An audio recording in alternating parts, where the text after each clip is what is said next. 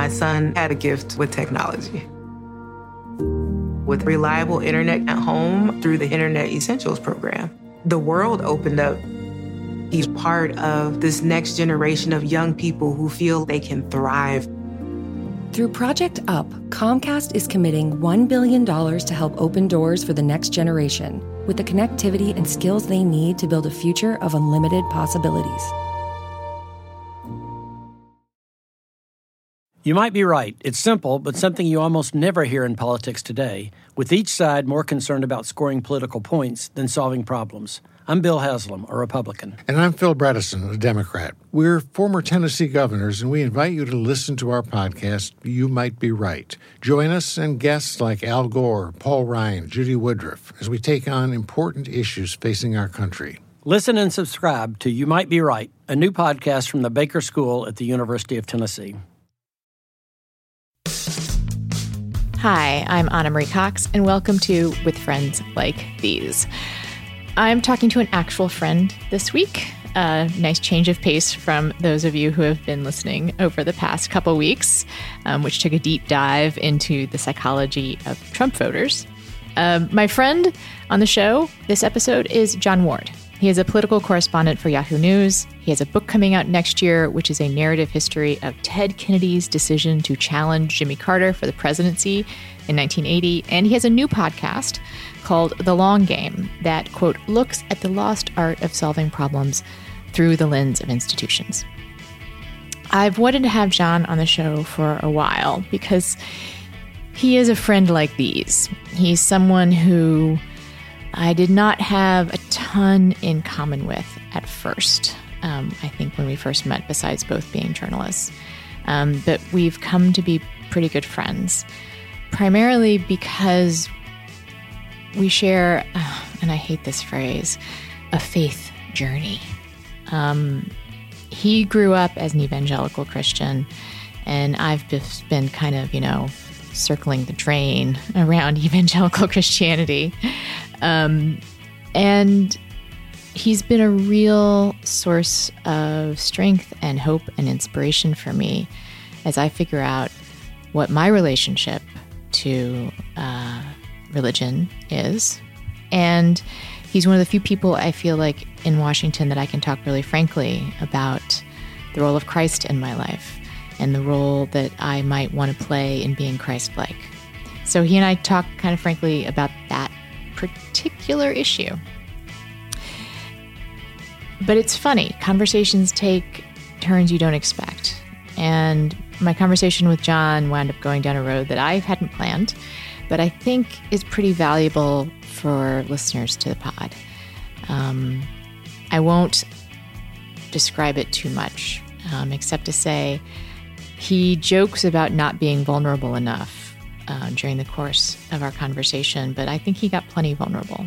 And I hope that those of you who are listening with critical ears uh, can open your hearts uh, to someone that didn't start out in the same place that you did, but now is closer. And that conversation is next on With Friends Like These. So I kind of wanted to start with something that might be a little uh, uncomfortable, but that's the show. So, uh, which is that one time you and I were talking about your faith, you're an evangelical Christian, and I said something about somebody else in our, you know, professional circle knowing that, and you were like, "Does everybody know that about me?" and I was like, "Yeah, yeah, actually, they do." And um, you seemed like, did you know that? Like that? That's something that like I think it's become more. Uh, I think I've become more aware of it over the last few years. And I, if I had to go back and like recreate what I was thinking, then I, I actually doubt that I was mortified or anything. No, I don't think you were mortified. Yeah. You were just like, wow, everybody. It was like, wow, that's a I thing actually people know about me. Yeah, I mean, I actually, I'm pretty sure, as much as I remember that conversation or what I was thinking at that moment, I'm pretty sure I was actually pleasantly surprised because that's we've. I think we've Yeah. talked about the fact that I, I know we've talked about the fact that I often wonder, like, am I doing enough? God, am I doing enough And by enough, you mean to image my creator? to witness also? Uh, well, that was that was a big part of the ethic growing up. Right. You know, evangelical. Now I don't know if I would identify. I guess I'm evangelical, but I, you know, the last few years have definitely called that into question. But maybe the one way to to phrase this, uh, something I mentioned before on this podcast, which is that living your values. Yeah, I think if to, to put it in the in the frame of reference that an evangelical would understand, like, am I shining my light? Am I allowing the light of God to, and the grace of God to come through me and impact others? Whereas I saw it as like it's one of those we because because at the time you know I I lived in DC you live in DC I don't live here anymore but I understand the tribe. Um, it was like this one of those things like oh my god that guy that did you know that about Jon Ward like It was like that. a little bit Oh wow. like not like people were like like it's just the same thing that I've discovered having come out as a Christian too, which is it's it's a thing like in the in media circles since it's so rare Uh huh. to be is to be openly devout to like talk about your faith frankly. Yeah. It's something that other people notice. I mean, I you know, there's there's always there's always a tension between being motivated by good things and being motivated by guilt anytime you're Right. dealing with any conversation around faith. And so that plays a role. Um, and yeah, I mean, I just think uh, I had never been in a conversation like the one you just described, where people said, "Did you know such and such is a is a Christian?" And um, uh, I, I just would have been. I think I'm still like when you relate that, I'm glad that that that's the case. I mean, I, I, I think there's the guilt factor from my upbringing where it's like you're not. Oh, I know what I was thinking. It's the the verse where I think Christ talks about you know don't be ashamed of of me, and that's that plays into the guilt complex where I'm like, am I ashamed of my faith? I don't want to be ashamed of my faith. Right. Whereas I think for journalists, it's like, can you believe he does both? Like, and that, and that's sort of there is. I mean, people have asked me. So after after I wrote about my Christianity, um, and a very, and very explicit, you know, having been born again, Mhm. um, people on the right assumed that I would be rejected somehow Hmm. by my like liberal media friends. Yeah, but you're the cursing Christian, so That's it's right. all good. That's right. but also, but I, what I found in, is that it's more of this like, I think it's sort of almost that it's, um, there's almost a, a feeling I, I find like, oh, wow, that's so great that you find the time for that. Or like it's considered almost like a, Like hot yoga. yeah. Yeah. but also with you, I remember I was telling another journalist that you and I had had these great conversations about faith. And he said, Wow, I just know him as a great data journalist. Data journalist. I mean, I guess that's what happens when you're a generalist. You write a couple articles about tech, and you get you fool people into thinking you're an expert. But so tell me, but let's get back sort of more directly though. So living one's values, being a person of faith in DC, um, you said just a little while ago that you're not sure if you would necessarily identify yourself as evangelical anymore. Mhm. Is that Yeah, I mean, I I think the term itself is is kind of. I did a lot of work last year um, around the election and faith, and part of some of the work I did was just even trying to define that term. And uh, boy, I've I have discovered a lot of blind spots in in my own uh, perspective on the world in the last uh, few years. I, I think particularly around race, um, and in defining that term evangelical, I just had never really considered the fact that there's a lot of theological and, and values uh, agreement between the white church and the black church, the evangelical church. Um, but um, evangelical generally just means white evangelical because there is such like a cultural and political divide between the white and black church. Um, interestingly, I did discover recently that the National Association of Evangelicals, their estimate of how many there are in the country is around 30%. I think that's right. And the way they get to that number is by including uh, black evangelicals and uh, Hispanics. Um, and uh, but yeah, I mean, even Russell Moore has said, I don't really know if I consider myself an evangelical, and I'm sure we'll get into all the reasons why, but um, I don't. I just, I guess, I just saw the way that uh, the evangelical church responded to challenging circumstances in the last election, and I don't think it was a great representation of the Christian faith. Mm-hmm. Um, I don't think it was a response of faith. I think it was a response of fear. And I think that was really the driver for so much that went on. And let's let's dive in there, which is that you and I have been talking about faith and our work and politics for a few years now. But this past year, the election, like I think you've always been introspective and reflective about where you are and questioning like you know, in a good way, like kind of checking in on yourself and where you are in your faith. But I know this past year was really tough for you. Yeah, tough. Uh, I mean, the toughest thing. I, we talked about this before the podcast. I think it's important for me to state, as a working journalist, I just was reading Jack uh, Jake Tapper's um, address uh, where he was awarded uh, some award I can't remember the name of. I'm sorry, Jake. Um, but he made a really good point about how you know the, the media um, it's important that the media be a part of our, our society and our civic and our political culture.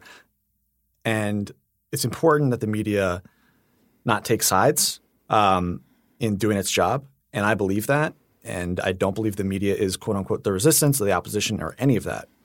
All that said, this is like one long clarification or, or whatever. And I'm sorry, but I think it's important to state this. Mm-hmm. Um, I did not vote for Trump. And the reasons were, were, had very little to do with um, almost any matter of policy or um, uh, you know one issue or another.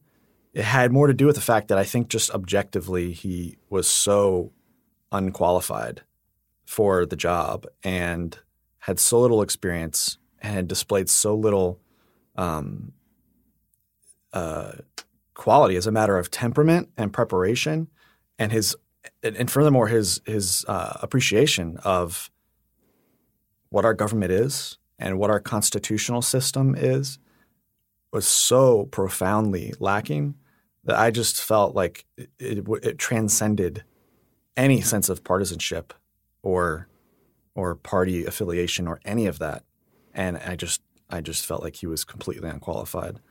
So, um, you so, know, that's sort of where I'm coming from on on Trump. What were you going to say? I was going to say, but prior to that, would you have considered yourself more of a conservative?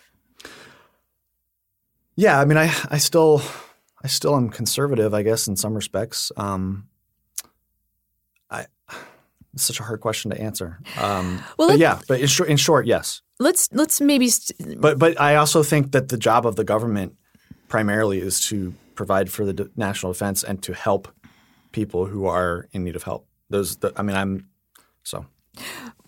You're not going to find an argument for me on, on those two right. points. Um, and maybe the, the argument I actually think what American politics should be about is just the extent to uh, those course. answers yes. to those questions. I right. wish what the what our government debates were about, our policy debates were about, were about agreeing on those two goals and then arguing about how to get there. But right. that's unfortunately, I don't think that's what we're doing right now. Um, I'm not sure if we even agree on those goals. but um, maybe another way to frame this conversation because I'm really just trying to get at like uh, the thinking that you've had, you know, over over over the past year and a half or so as we've been checking in, and maybe the the way to start is when did you this this question of being an evangelical? Yeah.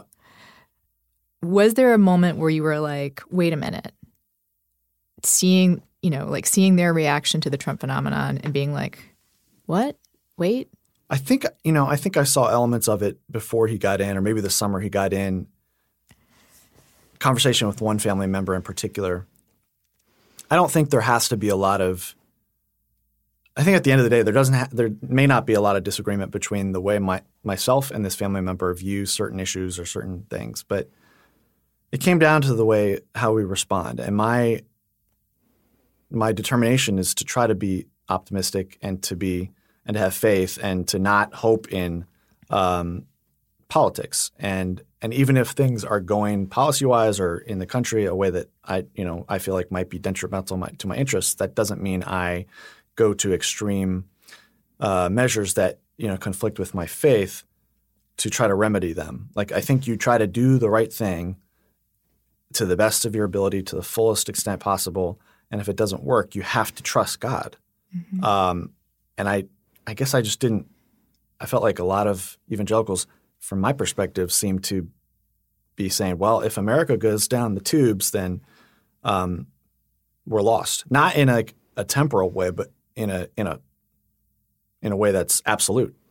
And, and it goes back to I think a lot of evangelicals confusing um, America with the kingdom of God. Like the kingdom mm-hmm. of God goes forward, regardless of what happens to America.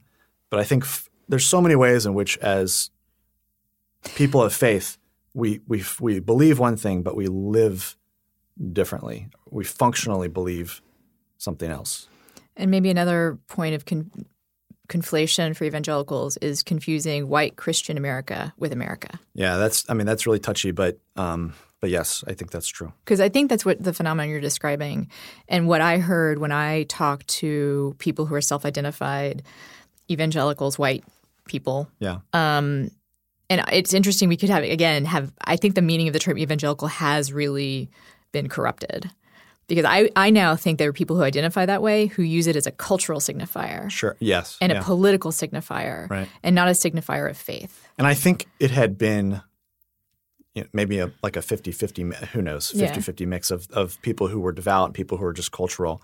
And I feel like Trump has sort of taken the term and made it much more cultural. Absolutely. And also just and much more political. Because mm-hmm. like I yeah. I think I was talking to a lot of people. If I had asked them, "Are you evangelical?" they would have said yes. If I said, "How often do you go to church?" they would have looked at me like, "Oh well," you know. Right. I mean, not that they don't go, but that they probably don't go very often. And do you profess your like? Do you profess your faith? Do you like? Do you study the Bible? Like I have a feeling, and actually the studies, you know, the polls that were done of of those so-called evangelicals yeah. that supported Trump, they were not especially devout people. That's right. You know, in the primary particular, yeah. in, particular, like it was the churchgoers, the regular churchgoers were for Cruz or Rubio, basically, right, and the non-churchgoers were for Trump. And I mean, the, and, and again, I know there will be people listening to this who say, "Well, I go to church and I was for Trump in the primary," and and this is just like a. Uh, I, I got, but it's I got a data point. point. It's yeah, it's, you're the exception. Yeah, it's, it's a data point. And right. what I felt they were saying to me when they talked about um, our culture, us, and using the term evangelical, they were talking about white um, white America. And they were feeling under attack and they were feeling like we have to do something to save our culture. Yeah. And they may have been thinking evangelical culture. If I'd said what culture are you referring to, I don't think they would have said like white supremacy, you know. Yeah, um, I, but I think it's it, it's so multi-layered and, and, complex, and I know people who may not be sympathetic to this point of view don't want to may not want to hear that it's complex, but it is. Um, you know, I think there are a lot of people, white evangelicals, who are just good people, oh, and they're not and they're not they're not overt racists. The thing I've become much more aware of over the last few years is just the, all the ways in which um, inequality and and uh, white supremacy have have sort of been um, institutionalized over the last century, um, and that's been a real journey for me over the past few years. And uh, I just think, you know, the white evangelical church thinks very much in individualistic terms. It doesn't think in terms of um, systems. Systems, yeah. yeah. It's it's not the way we they we think well, theologically. the whole faith, yeah, the whole faith is based yeah. on a one to one relationship. You know, an individual relationship with Christ. So it's not they don't think in terms of systems. Right. Right. And I want to be very clear, which is that I don't think these people I'm talking to or the people that are represented in these surveys are necessarily consciously racist. No, I think it's more a lack of empathy oftentimes. And also fear. It's just it's yeah, just seeing absolutely. your way of life, what you consider your way of life, which again they might call evangelical, but I'm not sure if that's exactly I think that's a cultural term. Yeah. Um, uh, threatened, you know. Um, I, I wrote a piece sort of based on a lot of interviews where I kind of posited this fictionalized single person. But, you know, I understand what it must be like to be someone who lives in red America, who you cannot escape the what feels like the encroachment of, of other values mm-hmm. into your life. Yeah. You know, and you are confronted almost every day on almost every television channel. Right. You know, no matter what you do from sports to talk shows to music to whatever, you are seeing what you thought was the norm change. Yeah. You know. And and I just would also posit unprompted, I was listening to your interviews from Iowa on the way over here. and just listening to some of those stories about people being, you know, basically disowned by their own family because they voted for Trump. I think that's a good example of all the ways in which uh, uh, some portion of the Trump support is a result of an, an overzealousness on the part of uh, whatever you want to call it, the left, progressives, um, an intolerance, I think, of people who don't think similarly. I'm going to avoid pushing back on that because I'd really be okay. interested in hearing the other side of the the disownment story because I've heard some oh, other sides totally, of it. Totally, you know? not, I mean, I I thought the same thing while I was listening to it, but I do think there's but been, there's still there's genuine hurt. I would say there's genuine hurt and Yeah. genuine feeling of rejection. But I, I think it's hard to argue that um, there hasn't been. I mean, to me, the the fundamentalists, the modern day fundamentalists, often are uh, hardcore liberals who who really don't brook any dissent, and I think you see that in the college campus um, environment. All right, we might have to sidebar that for, for Well, that's good. I'm glad we found something to disagree We found a disagreement because I would just point out that all those th- stories that we hear about campus debate and the silence Yeah, in there. Do you yeah. know how many colleges there are in the U.S.? There's thousands, Sure. Thousands. Most of them are community colleges. Yeah, but when I went to the University of Maryland, it was like that, and it's right. just University of Maryland is an is exception to the rule. Like most colleges, most people were most campuses where people are getting secondary degrees are not having issues like this. Oh no, I'm just saying the environment when I went to college. it, it, it, it, large liberal arts colleges, you're going to see this definitely. And I, it was it was happening when I was Yeah. there too. And I, part of me just wants to be like, that's the nature of being in your 20s Yeah. is that you are super, you know, mobilized and super sensitive, and you get you. What needs to happen is grown-ups need to be there to try and figure out the balance between hurt feelings and free speech. yeah. Um, some campuses do a better job of that than others. I also you agree know. that like as as much as I feel like um there's a real lack of understanding and empathy for institutionalized racism and white supremacy among the white church. I mean, I do think the race card has been at time often, you know, abused, Nes- not necessarily by people who are African American and who are uh, facing hard circumstances, but I mean, I think, by, certainly by politicians, I think it's been been abused at times. Um, certainly, that's the perception among many among many people, and I that's the perception that I've had for for a long time. I, I'm just in a very different place in my own perspective on race, systemic inequality, and white supremacy, where I now, over the last few years, have seen that these things are a real a real problem. You're listening to With Friends Like These with Ana Marie Cox. I think we can all agree it is more important than ever to get your news from multiple sources. But then, what sources do you choose, and how do you keep up? And um, what is the best way to, you know, even consume these things? Um, if you're just scrolling through Twitter, like what happens for me is that there's like a thousand different articles I want to read, and you know, um, I wind up with either uh, 72 tabs open, or I can't get back to Twitter because I've opened an article and I want to keep reading it.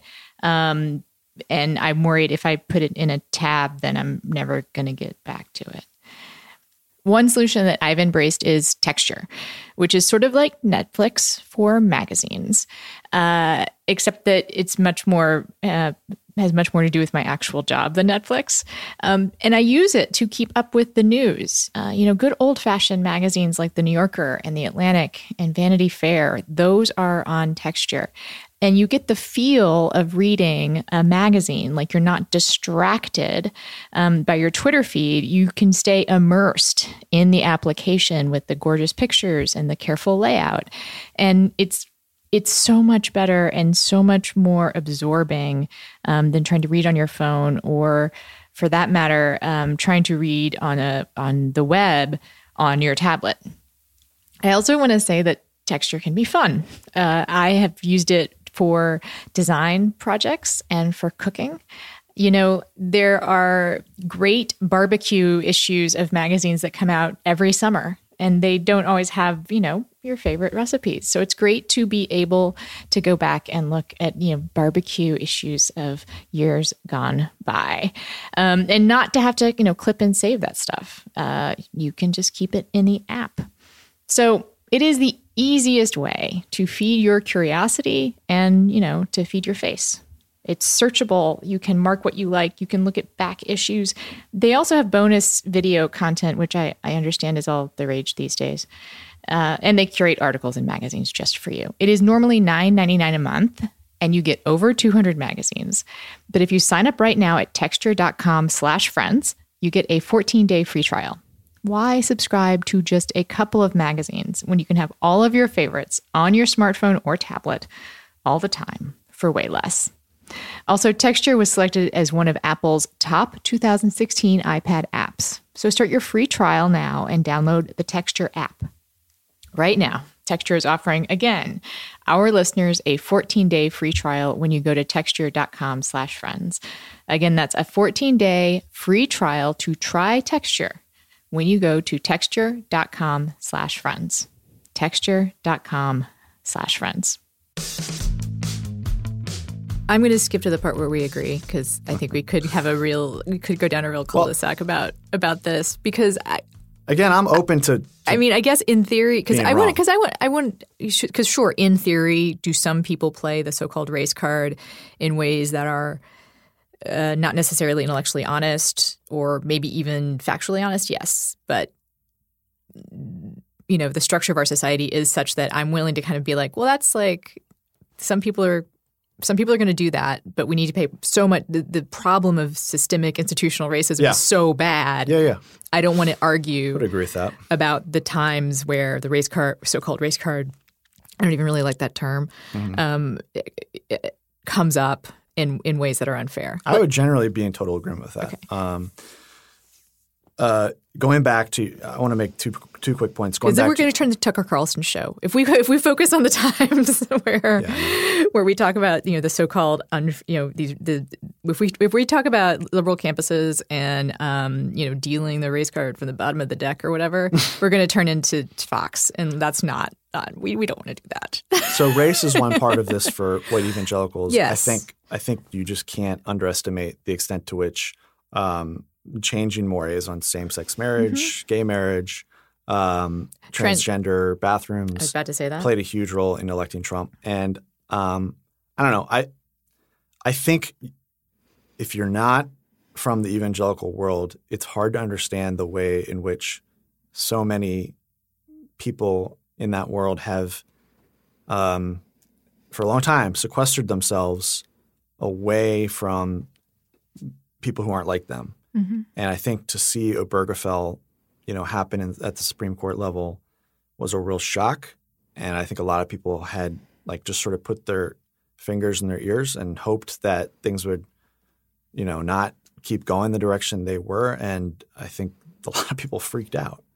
Um, and uh, because you know you have this this train of thought that thinks, well, you know, our churches are going to have to, you know, hire uh, gay pastors or or whatever, or else they're going to be shut down. Our pastors are going to be thrown in prison. There's this whole chain of of thinking out there. So that's a big part of it as well. But I know I feel like I feel like you really want to uh, to get get me to be vulnerable, and I'm not doing it. uh, so let me try harder. Well, you've intuited very you're you're you're intuitive, um, if not actually being vulnerable. Because yeah, I mean, what I'm really I'm scared. would be interesting. Well, thank I'm you. scared of being vulnerable, Well, this is a safe space, Jon. It's like a college campus in here. except for these microphones. Um, well, I mean, rather than focus on getting vulnerable, let's just try to talk about what happened, right?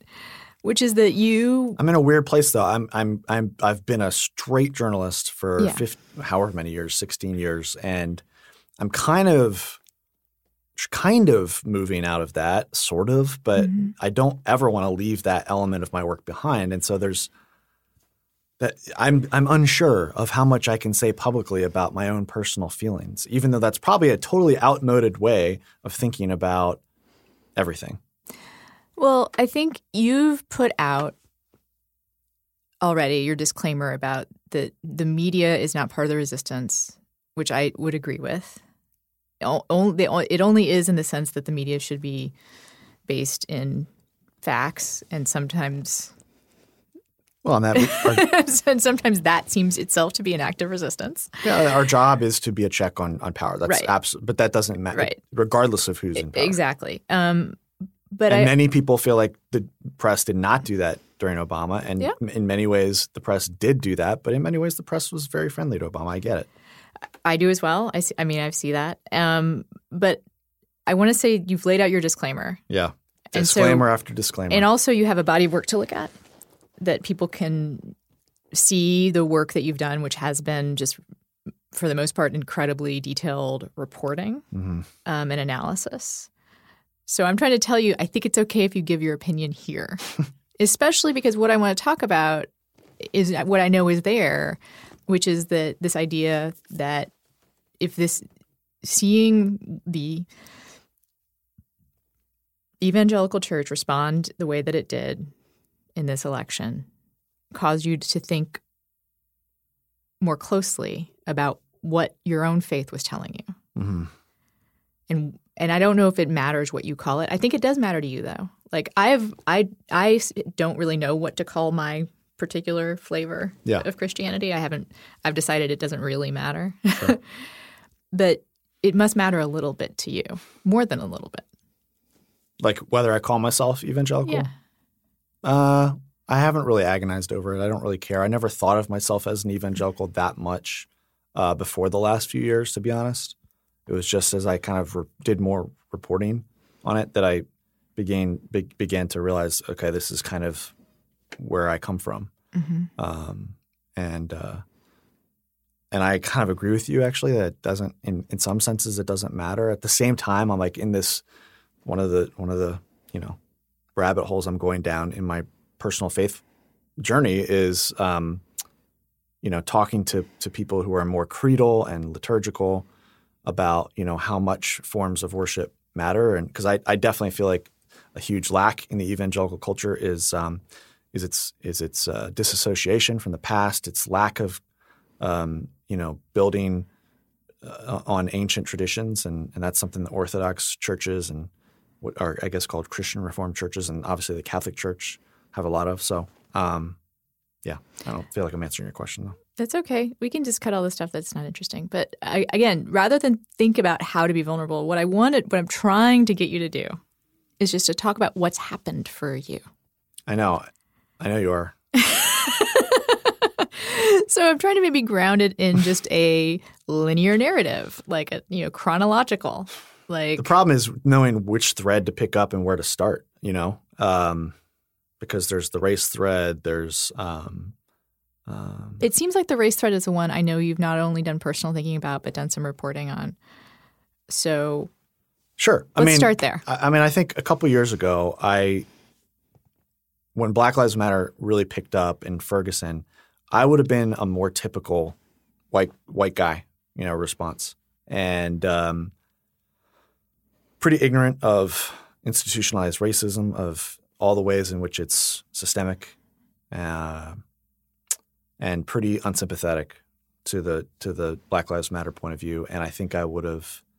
Um, I, I, I don't think I would have. I did. I kind of bristled at the idea of like why, like what, what is all why this? don't all lives matter? That kind of response. Yeah, I don't remember necessarily going to bat hard on that, but yeah, basically. Um, and I kind of went through this, you know, roller coaster of um, going back and forth on it. I would see, you know, video come out. I mean, I, I the Walter Scott video was one really just vivid example uh, where it's just so clear what's happening. Um, and then when you have this pattern of these videos popping up over and over, it's you know obviously not. It's it's obviously a pattern of some sort. Um, but then, you know, I would see stuff like um, the protesters who interrupted Bernie Sanders, and I'd be like, well, that's like not. I don't really agree with that. Um, and uh, yeah, I don't know. I'm not doing a good job of explaining it, but um, Well, I also know you started talking oh yes, to yes. African American. Thank you for reminding me of that. Christians, right? Like this is actually something I could say that would be uh, helpful. Yeah. I don't think this guy's even a, a person of faith, or Oh. maybe he is. I don't know. Um, I can't remember. I'm sorry if he is, and I offended him. But Benjamin Dixon, he's a guy who um, uh, uh, was at the time doing his own show just on like YouTube, and I think he's now been picked up by um, Current, maybe I can't I can't remember, uh, but he. I wanted to do the series of pieces back in like the summer of 2015, where I got people like Ben, who's a very articulate, outspoken person on um, racial justice. He lives in Boston, uh, uh, African American guy. I wanted to get people like him in conversation with guy, this guy I knew in New Hampshire, Jerry DeLemus, who um, is now in jail. Uh, he was at the Bundy Ranch uh, out in uh, out west, um, and uh, was recently sentenced to like six years in jail for his part in the um, militia uh, standoff with um, the Bureau of Land Management. Uh, I had met Jerry during doing reporting on the Tea Party in New Hampshire, and he was a really kind, um, good person, and you know he had certain ideas about the government um, that he they didn't like. Anyway, I wanted to get them in conversation with people. So part of that process with each other, part of that process was just talking to Benjamin, and in doing that, I think that was just it wasn't it was just the cumulative nature of talking to him um, that I think disarmed my natural defensiveness as a white white dude, where you know my my own ignorance was my own fault, but um, but because of my ignorance, I looked at the whole conversation on race, and I was um, I was threatened by it, and I was uh, scared of it, and I thought, well, you know, uh, if I have this conversation, like what is on the other side? Like what? I, I'm not a racist. Like, what do you want from me? And um, and so just I I think just having conversations with Ben was the first step to uh, taking away the the mirage of the boogeyman. You know, where it's like, well, I don't I don't think I had any tangible thoughts of what it what it would mean to enter into this conversation. It was just the fear of the unknown and the fear of. Oh, I think that that's we've we've talked about it on the show before, which is that being called a racist is the white person's kryptonite. You know, like it's the, it's fear. It's like I don't want to look too far into this because I might be implicated. I think that's a really common underlying fear for people with privilege. And I don't remember consciously thinking. I don't think that. it's necessarily Yeah. conscious. I think it's just what you were sort of talking about your resistance to even thinking through mm-hmm. the systemic issues. Yeah. And I think that's the one, you know, a problem with trying to get people to look at systems is that they're so big and we are implicated in them. And you kind of have to get your over your own part in it. And that's often through single conversations. That's often Yeah. through conversations with someone who can just talk, who can, you know, hold your hand a little bit, Yeah. but talk a little bit more about what happened. Um, well, no, I mean, I think it was just getting me past that um, that defensiveness that uh, opened up that, that got me into a place where I could actually, uh, you know, honestly look at the at the at the topic and, and learn about it and be open and not threatened and not re- rea- not respond defensively every time I heard the topic come up. And so it's interesting. I would have conversations. I sought people out. I would have conversations with other um, African American people, and um, a lot of them didn't seem to go very well. I would like, I would, I would like share. Tell me, tell me how these conversations, how did these, It wasn't. what was the gambit on the, it was. It wasn't obvious, but I would like share where I was coming from, and Uh-huh. and I would be, and I would. My general like sentiment was, I'm like, I'm down, I'm, I'm, woke. doing, I'm doing pretty good on this, right? And uh, I'm like pretty woke, right? um, Somehow that didn't go over and well. and the response was never very enthusiastic. Um, I think the the thing in particular that really, in retrospect, as I Mm-hmm. as I I did analyze a lot of these conversations, I think I would tr- a couple times. I remember one in particular. I tried to explain, you know, hey, uh, I think these are some of the things that that trigger white people. Right. And I wasn't trying to say like white people are right to be triggered. Mm. I was saying like if you're trying to uh, persuade white people, like you might want to consider X, Y, Z. What I realized, Yeah, that doesn't, um, I can kind of imagine how that, that did not go over well. why do you think? Um, you know who knows how, how white people think? Black people. Yeah. They've they've had to their lives depend on knowing what triggers white people. Yeah. Literally literally knowing what triggers them. Yeah. Like Right. they've had for 300 years to to make us feel safe. I think also there was an element of, well, why don't you go tell them? Mm-hmm. Right? And that's something I, it took me a long time to realize. Where these folks I was talking to, they're like, "Yeah, um, I'm really exhausted from having from trying to explain this to people, and you are a much better messenger than I am uh, to other white people." Yeah. and so it doesn't mean I'm an evangelist or anything, but it means I view this topic as something that I'm trying to bring up with my family. And uh, you know, I was with my I'm going to refrain from mentioning which family member, but I was I was with a family member on a road trip recently, and uh, we were driving somewhere late, Mm-hmm. and I and I played a, a podcast by a guy named Jemar Tisby who does a podcast called called the, uh, Pass the Mic, and uh, really good on on issues of race and religion.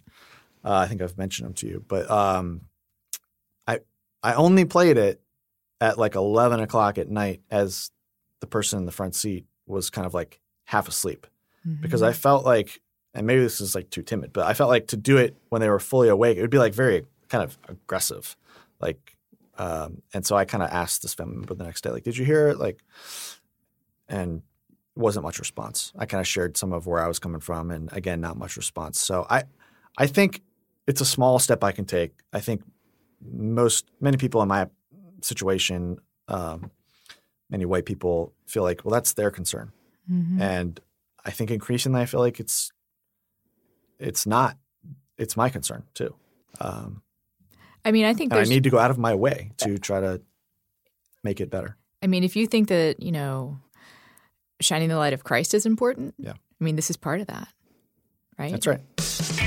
You're listening to With Friends Like These with Ana Marie Cox.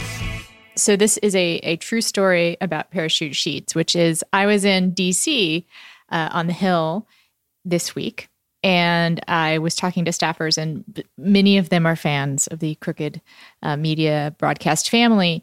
And one of them said, in fact, I listen to so much Crooked Media, I am starting to think I should buy some parachute sheets. And I was like, oh my God, that's actually one of one of the advertisers I really, really love. And you should use my, you know, offer code, which is friends. Um, and I kind of went off on a little rant, and she was like, "Wow, you you really like those sheets," and I do. As I have said before, uh, John and I have the uh, linen sheets. Um, we have the version that is the duvet cover and bottom sheet, which is not something that everyone sells, by the way. Sometimes, if you want to do duvet and bottom fitted sheet, you have to like buy two sets, not with parachute. Um, the linen sheets are fantastic, especially in the summer. They're also great if you're kind of more of a uh, maybe a casual approach to homekeeping, let's say, uh, and you don't mind having the intentionally wrinkled look, or actually, which is more representative of my my way of doing things is that I don't have a casual approach to homekeeping. I like everything to be neat, but when the sheets are linen, then you can't be perfect. So that's awesome. So, uh, great sheets, great feel, also kind of modern feeling. Um, the shams are really sleek, uh, as is the duvet. Uh, the colors are amazing. We have these dark gray ones. I'm actually thinking about getting um, another set. Uh, they do get softer with every wash. They also do good in the world. They are a partner with the United Nations Foundation to donate malaria prevention bed nets. Also, if you do return your sheets, uh, the returns are donated to Habitat for Humanity. You know, and this is also great you know bang for the buck they do a direct to consumer business model they everything is responsibly made uh, all natural no harmful chemicals or synthetic softeners and they just i mean they're kind of awesome and they're the you know the home sheets of the crooked media brand so please visit parachutehome.com slash friends for free shipping and returns uh, I promise you, you are going to love the way they look at the very least. Um, you're probably going to love the way they feel. They do get softer every time you use them. And you'll experience that with their free 60 night trial. If you do not love them, send them back. No questions asked. And again, those returns do get donated, so you don't even have to feel bad about it. Again, that's parachutehome.com slash friends for free shipping and returns. I mean, I think there's no no other way around it. If you're a professing Christian, Of course, there's always lots of things you can do to shine your light. It's a matter of how important are these issues and how much can you do about them. And I think, quite honestly, this is just not a, an issue of high concern for many, you know, white people because it's it doesn't. Well, because it doesn't Doesn't it impact doesn't them. hurt. We don't Right. see how it hurts us. Right. It actually hurts us all the time. This is something Russell Moore talks about a lot. Is that we don't realize as white people how much we're being harmed by systemic racism. Yeah, yeah. and, I- and our own ability to love and connect with people, you know, and to share, you know, the love of Christ is is we're not completely doing it if we're somehow Absolutely. not it's a huge it's a huge black mark on um to use a term that you brought up earlier on our witness Mhm. um, that we're not showing uh, unity um, between you know we're allowing skin color and economics um, and all all of the things to to divide us we're supposed to be unified um, um, and I and I think you know if the church if the American Christian evangelical church really does feel like, and I know it does feel like it's uh, you know swimming upstream and facing headwinds. I, I know a lot of people feel like they're facing persecution. I think that's ridiculous, but um, you know, facing cultural headwinds. Cultural say. headwinds for sure. Yeah, I agree with that. And um, if that's the case, like the white church has a lot to learn from the black church Mhm. because the black church has been through much worse. Um, and in terms of you know being in a situation where you're you're not in power, I think the black church has a lot to teach us.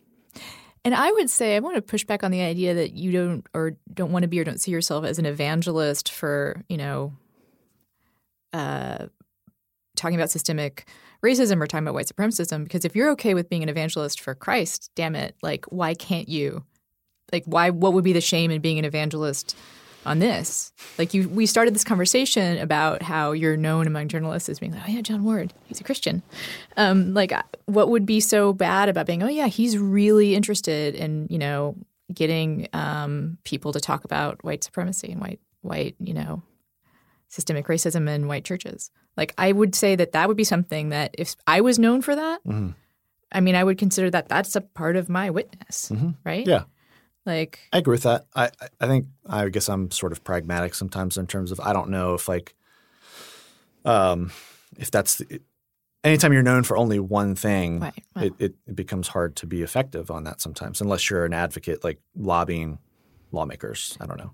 and I think that that's that's other people's issue if they only know you for one thing. Sure. Like, um, I, I, but I, I just think it's really interesting. I do, but I think you're you're right to be sensitive to it in a way because I do think that we're still in a period where to be especially sensitive on issues of systemic injustice Mm-hmm. makes you seem like you're an evangelist. Makes you seem like you're overly concerned, right? At least if you're among white people. hmm I don't. I guess I wouldn't have. I wouldn't have any problem with if my family felt like you know he's he's kind of um, talks about race too much. That would not bother me at all. um, It's good to know. yeah, I think that's probably. I mean, I think it's a good thing, right? They wouldn't care if they would never say we think about we think Jon talks about God too much. they wouldn't ever say that. Yeah. they might. Well, I mean, not now. to but you, but I don't think. I don't think they would say that about about the current me. right, Yeah. right. Well, I think we're actually almost out of time. I think I've failed this podcast. No, well, you can have to. You'll have to come back. Yeah, I think, this was. I think there'll be more to say down the road. I've got a lot to work out still. No, I think this accomplished one of the things that this podcast is supposed to accomplish, which is that we talk about how people come to change their minds. Like how do you how do you get from one place to another in your beliefs? Yeah.